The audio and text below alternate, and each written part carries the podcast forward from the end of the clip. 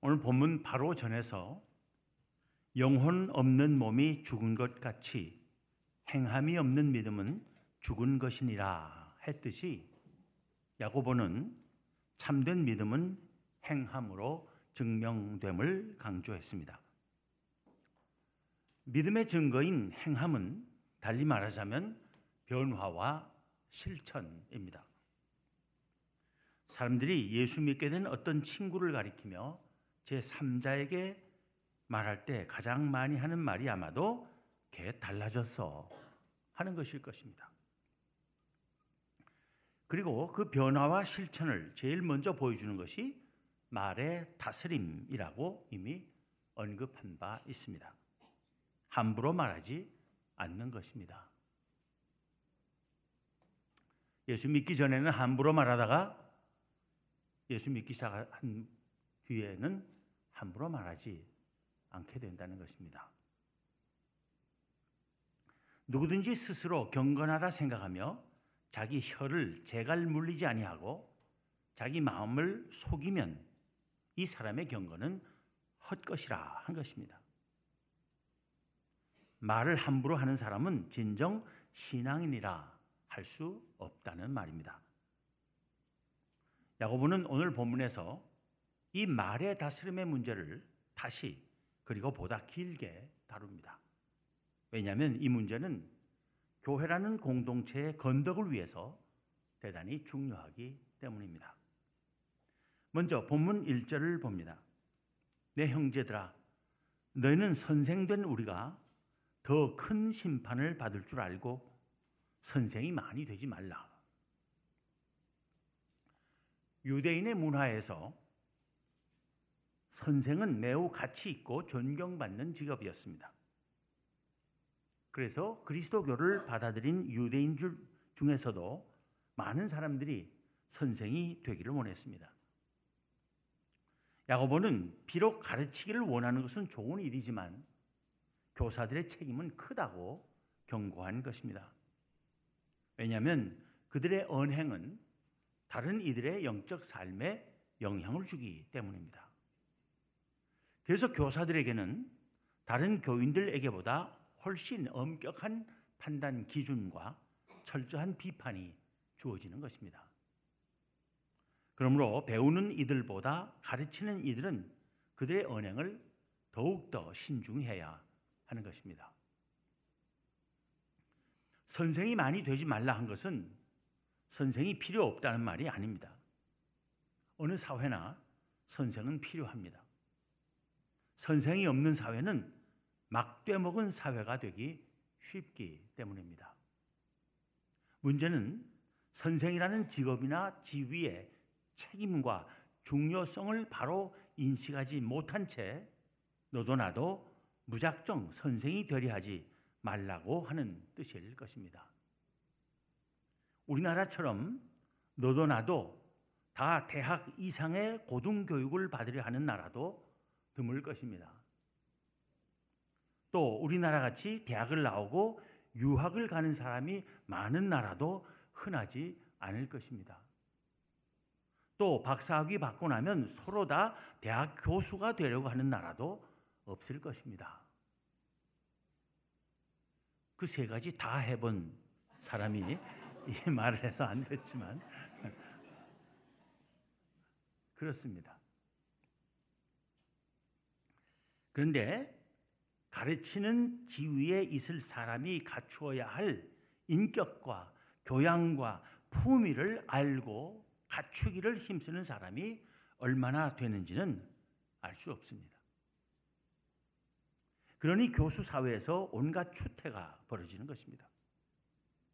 특히 할 말, 안 할 말 가리지 못하고 성희롱이나 인격 모독적인 막말을 내뱉다가 학생들로부터 반발과 비난을 사고 부끄럽게 강단에서 내려와야 하는 일이 종종 벌어지는 것입니다. 꼭 학교에서 가르치는 선생뿐 아니라 사회적으로 지도층에 있는 사람들은 다 말 조심을 해야 하고 자기 혀를 잘 단속해야 합니다. 그리고 혀 단속과 말 조심에 대한 경각심과 의지를 무너뜨리거나 약화시키는 주범인 술을 삼가야 합니다.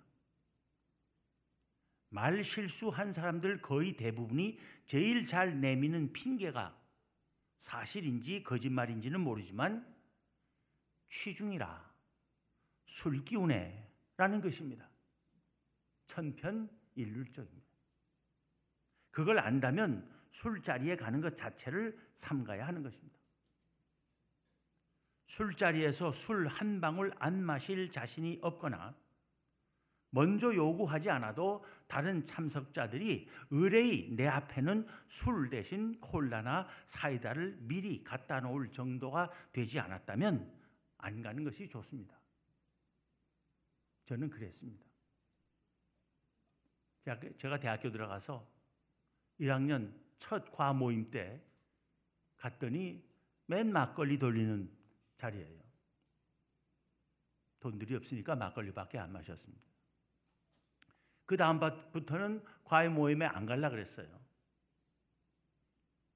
그랬더니 꼭 와야 된대요. 그래서 난 술도 안 마시는데 괜히 분위기 깨기 싫어서 안 간다 했더니 아 네가 없으면 재미없다고 꼭 오라고 그래서 할 수 없이 갔더니 술잔도 나오기 전에 사이다 병이 제 앞에 탁 놓이는 거예요. 그 이후로 4년 동안 한 번도 술 마시라고 권하는 사람이 없었습니다. 얼마나 편하게 대학생활 했는지 몰라요. 군대 가서도 마찬가지였어요. 제가 임관하고 사관학교, 공군사관학교 생도 전대 배속이 되니까 전대장이 전 전대 장교를 모으고 제 환영 회식을 하는데 바로 제 옆에 앉아서 저한테 첫 술잔을 내면서 자 이서희 한 잔 받게 하는 거예요. 저 술 안 마셔요. 그랬더니 갑자기 옆구리에 주먹이 하나 팍 들어오는 게 옆에 앉았던 대위가 이소희 그런 건 받는 거야. 그, 그 대위를 향해서 또 저 술 안 마셔요. 했더니 술잔 내밀었던 전 대장이 멋져갖고 그럼 내가 마시지 하고 마셨어요. 군대에서 소위와 대령은 하늘과 땅 차이입니다. 근데 저는 대장이 와서 권했어도 안 마시겠다 했을 거예요. 그랬더니 갑자기 대위 소령들이 일어나 가지고 막 노래 부르고 춤추기 시작하는 거예요 느닷없이 분위기 살려보려고 이미 분위기는 다 깨졌습니다. 그 이후로는 소문이 나가지고 사관학교 전체에서 4년 동안 공복, 공무하는데 그 누구도 술 마시라고 권하는 사람이 없었어요. 얼마나 편하게 군대 생활 했는지 몰라요. 그 부분에 있어서만.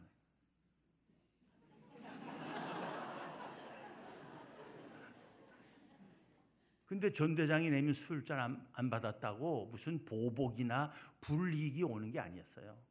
오히려 믿지도 않는 전 대장끼리 바뀔 때 인수인계하면서 저 이소희는 골수 예수쟁이니까 술 먹일 생각하지 마라. 당신만 괜히 무한해진다. 그리고 주일날 가능하면 당직 세우지 말라. 해갖고 신앙생활 하는데 아무런 불편이 없었습니다. 처음부터 분명하게 하면 됩니다. 술은 실수의 가장 확실한 안내자입니다. 술 취하면 제일 먼저 꼬부라지는 것이 무엇입니까? 잘하네요.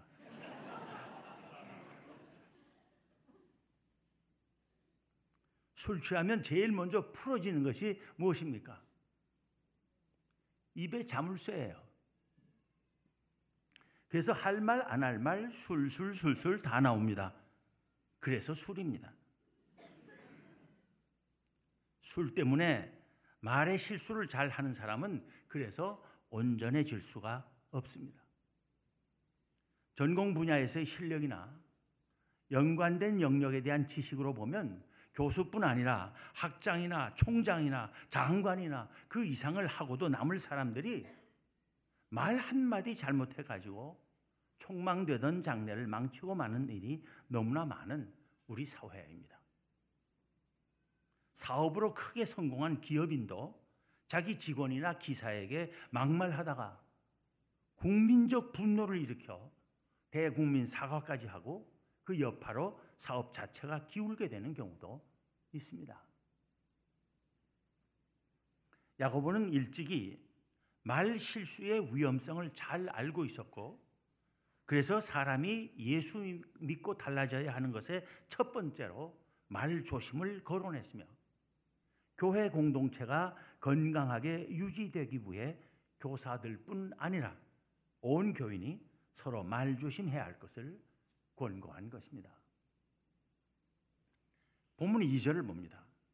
우리가 다 실수가 많으니 만일 말에 실수가 없는 자라면 곧 온전한 사람이라. 능히 온 몸도 굴레 씌우리라. 능히 온 몸도 굴레 씌우리라는 말에서 굴레 씌운다는 것은 통제한다, 다스린다, 제멋대로 날뛰지 못하게 한다는 것입니다.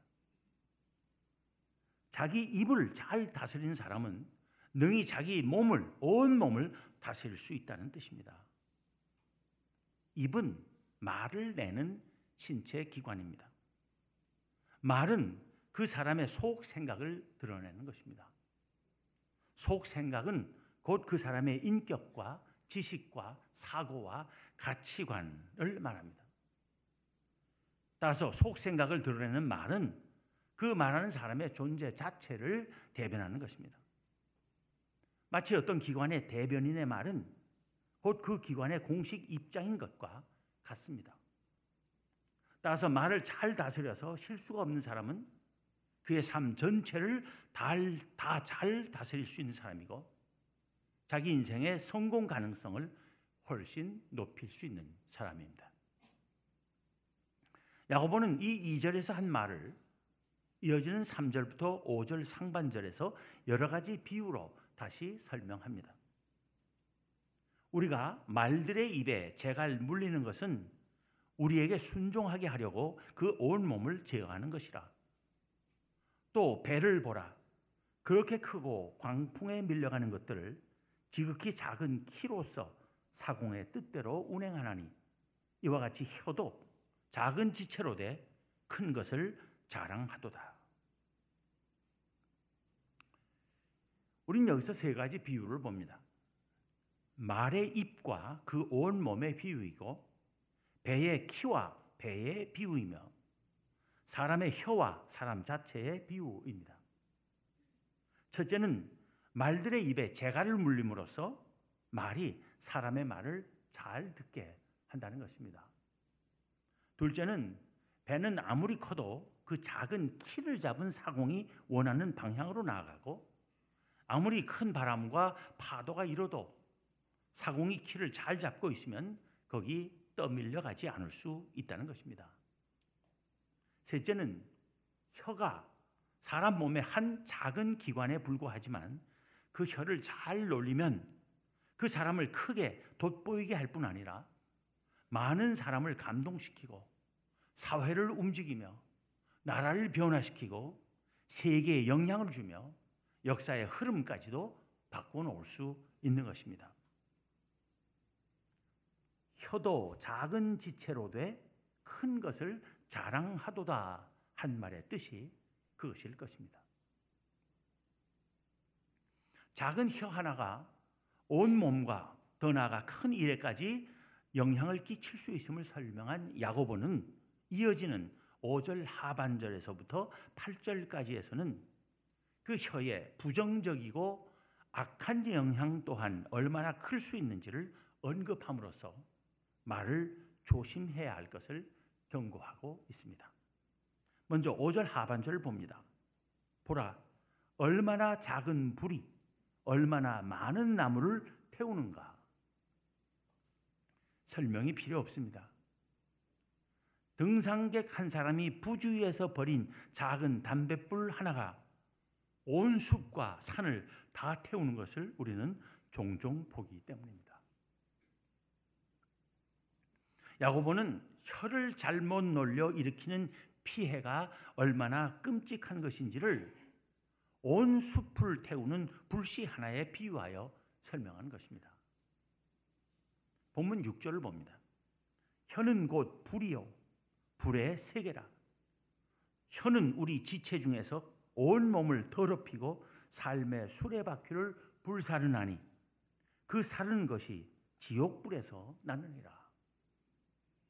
잘못된 혀 놀림은 그 사람의 인격과 명예를 더럽히고 그의 인생 전체를 파멸시킬 수도 있는데 그렇게 만드는 혀 놀림은 분명 사람을 지옥으로 가게 만드는 사탄의 역사로 말미암는 것이라는 뜻입니다. 혀가 삶의 수레바퀴를 불사른다고 했습니다. 그 혀가 아니었다면 그 삶의 수레바퀴가 잘 돌아가서 그 사람이 목표하는 그 목표에 이룰 수 있었을 텐데 그 혀 잘 놀려 가지고 수레바퀴가 불타 주저앉고 마는 것입니다. 그래서 더 나아가지 못하고 좌절하는 인생을 살게 된다는 것입니다. 혀는 그렇게 위험하기 때문에 잘 다스려야 하지만 그렇게 다스리기가 쉽지 않다는 사실을 말하는 것이 본문 7절, 8절입니다. 여러 종류의 짐승과 새와 벌레와 바다의 생물은 다 사람이 길들일 수 있고 길들여 왔거니와 혀는 능히 길들일 사람이 없나니 쉬지 아니하는 악이요 죽이는 독이 가득한 것이라. 사람은 만물의 영장이고 만물보다 위대해서 하나님의 창조 세계를 지배하며 자기 마음대로 길들이고 사용하는 놀라운 능력을 발휘하고 계속 발전시켜 왔습니다. 정말 사람을 보면 사람 보면은 조그마한 곤충도 잘 훈련시킬 줄 알고 개도 훈련시키고 돌고래도 훈련시켜서 돈벌이도 하고 또 맹수의 왕인 사자까지도 길들일 수 있고 또 동물 중에 가장 큰 코끼리도 길들여서 돈벌이도 하고 사람들 즐거움을 어, 만들어낼 줄 압니다. 그런데 막상 자기의 혀 하나는 뜻대로 다스리지 못해서 이 세상을 더욱 악하고 독한 세상으로 만들어 왔음을 인정하는 것입니다. 요즘 SNS 상에서 얼마나 무섭고 섬뜩하게 하는 독설들이 난무합니까? 인격 모독 정도가 아니라 인격 살인을 버젓이 수도 없이 저지르고 있는 것입니다. 한 개 혀 대신 열 손가락으로 해서 그런지 옛날보다 열 배는 더 악해지고 독해진 것 같습니다. 그런데 그렇게 악독한 말을 쏟아내는 혀를 세상 사람들만 다스리지 못하는 것이 아니라 그리스도인들조차도 다스리지, 다스리지 못한다는 것입니다. 그건 안 될 일이라고 야고보는 탄식하며 말합니다. 본문 9절부터 12절입니다. 이것으로 이것은 혀입니다. 이것으로 우리가 주 아버지를 찬송하고 또 이것으로 하나님의 형상대로 지음을 받은 사람을 저주하나니 한 입에서 찬송과 저주가 나오는도다. 내 형제들아 이것이 마땅하지 아니하니라. 샘이 한 구멍으로 어찌 단물과 쓴물을 내겠느냐? 내 형제들아 어찌 무화과 나무가 감람 열매를 포도나무가 무화과를 맺겠느냐? 이와 같이 짠 물이 단물을 내지 못하느니라. 하나님을 찬양하는 우리 그리스도인들의 입에서는 남을 욕하고 저주하는 말은 나와서는 안 된다는 것입니다. 이 말이 나를 가리켜 하는 말은 아닌지 한번 자신을 돌아보는 우리 모두가 될 수 있기를 바랍니다. 교회 와서 예배 드리는 한 시간 빼고는 집에 돌아갈 때까지 예배 시간에 기도하고 찬송하던 그 입으로 누구 흉보고 욕하고 어떻게 하면 혼내줄까 의논하고 그 사람 끌어내리고 밀어내기 위해 자기 편이 되어줄 사람들 찾아다니며 모아 작전 세우느라 혀를 쉬지 못하게 하고 있는 것은 아닌지. 그것도 모자라 집에까지 가서 전화로 또는 혀는 낮에 많이 수고했으니 쉬게 하고 열 손가락을 대신 동원해서 문자 메시지로 카톡으로 계속하고 있는 것은 아닌가 하는 말입니다. 내 형제들아 이것이 마땅하지 아니하니라 한 야고보의 말을 가슴에 새기는 우리가 되어야 하겠습니다. 최근에 정부의 어느 고위 공직자가 국민을 가리켜 개 돼지라고 했다가 파면을 당하게 될 처지에 놓인 사실이 방송과 신문 보도를 통해 알려졌습니다. 그 일을 국민들이 개탄하고 있는데 또 이미 독설가로 유명한 어느 도지사가 자기를 반대하며 1인 시위를 하는 사람 앞을 지나가며 그를 가리켜 쓰레기라고 하고 그 말에 책임을 지겠느냐는 질문에는 개는 짖어도 열차는 간다. 라는 말로 응수를 해서 다시 구설수에 올랐습니다. 하긴 말 한마디 잘못해서 국민적 분노를 일으킨 인사들이 한둘이 아닙니다. 온 국민이 다 아는 정치 지도자들이 혹은 노인들을 비하하는 말을 해서 혹은 여성들을 비하하는 말을 해서 혹은 특정 지역 사람들을 비하하는 말을 해서 곤욕을 치르고 고위직을 내놓아야 하거나 각종 후보에서 사퇴하거나 더 이상의 출세를 못하고 만일이 비일비재합니다. 최근에 어떤 국회의원인지 지방자치단체장인지는 모르지만 그 말만은 고고도 미사일 방어 체계 사드의 배치 지역이 성주로 결정되었다니까 자기 선거구 지역이 아니라 다행이라 하는 말을 했다가 눈총을 받기도 했습니다. 자기 지역에서 안 되면 다른 데서 안 되는 것이죠. 다른 곳에는 될, 것이, 될 것이라면 자기 지역에서도 되어야지. 왜 자기 지역만은 안 된다는 말이에요. 이런 지역 이기주의 가지고 무슨 지도자 노릇을 하겠다고 하는 겁니까?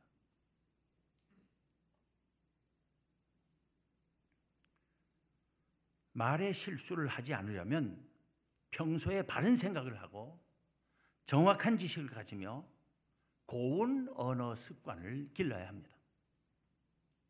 그리고 말을 해야 할 때는 늘 맞는 말인지, 유익한 말인지, 필요한 말인지를 먼저 생각하는 훈련을 해야 합니다. 맞지 않는 말은 하면 안 됩니다. 확실하지 않고 확인되지 않은 말은 하지 말아야 합니다. 또 맞는 말이라 해도 유익할지 아닐지를 신중히 판단해야 합니다. 맞는 말이라고 다 유익한 것은 아닙니다. 또 그 자체로서는 맞는 말이고 유익한 말이라 할지라도 꼭 지금 그 말을 할 필요가 있는지도 냉정하게 판단해야 합니다. 그렇게 할 때 우리는 말에 실수를 하지 않거나 크게 줄일 수 있을 것입니다. 그리고 언제나 하나님의 말씀으로 우리의 속을 가득 채워야 합니다. 그러면 막 말해도 괜찮아요. 나오는 게 하나님 말씀뿐이고 진리의 말씀뿐이고 유익한 말씀뿐이니까 괜찮아요. 하나님의 말씀으로 가득 차기 전에 함부로 입 놀리지 말아야 됩니다. 그리고 예수 그리스도의 지혜가 항상 우리를 다스리게 하고 성령께서 우리를 늘 인도하시기를 간구하며 그를 따르면 우리 각자의 삶은 아름다울 것이고 교회는 안으로 평화로울 뿐 아니라 밖으로는 세상을 화목하게 하는 교회가 될 것입니다. 우리 모두 말에 실수가 없어 온전한 사람 되기를 힘씁시다. 기도하겠습니다.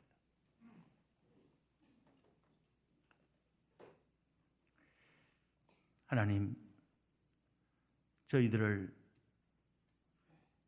하나님의 자녀들로 삼아 주신 놀라운 은혜를 감사합니다. 저희로 하여금 세상의 말에 휘둘려 살지 않게 하시고 하나님의 말씀 따라 살게 하시며 사람들의 지혜를 쫓아 살지 아니하고 예수 그리스도의 지혜를 쫓아 살게 하시며 속된 풍조를 따라 살지 않게 하시고 성령의 인도하심을 따라 살게 하신 은혜를 감사하고 또 감사합니다. 하나님, 저희들의 속을 하나님의 말씀으로 예수 그리스도의 지혜로 성령의 능력으로 가득 채워 주시기를 원합니다. 무엇보다도 저희들의 입과 말을 잘 다스릴 줄 알게 하시고 그래서 늘 참되고 유익하고 필요하고 또 남들에게 기쁨과 행복을 안겨줄 수 있는 아름다운 말을 할 수 있는 주의 백성들 되게 하여 주옵소서. 그래서 저희들이 세상에 나가서 살 때에 세상을 살맛 나는 세상 되게 하시고 세상을 화목하게 하는 교회 되게 하여 주옵소서. 우리 주님 예수 그리스도 이름으로 기도하옵나이다. 아멘.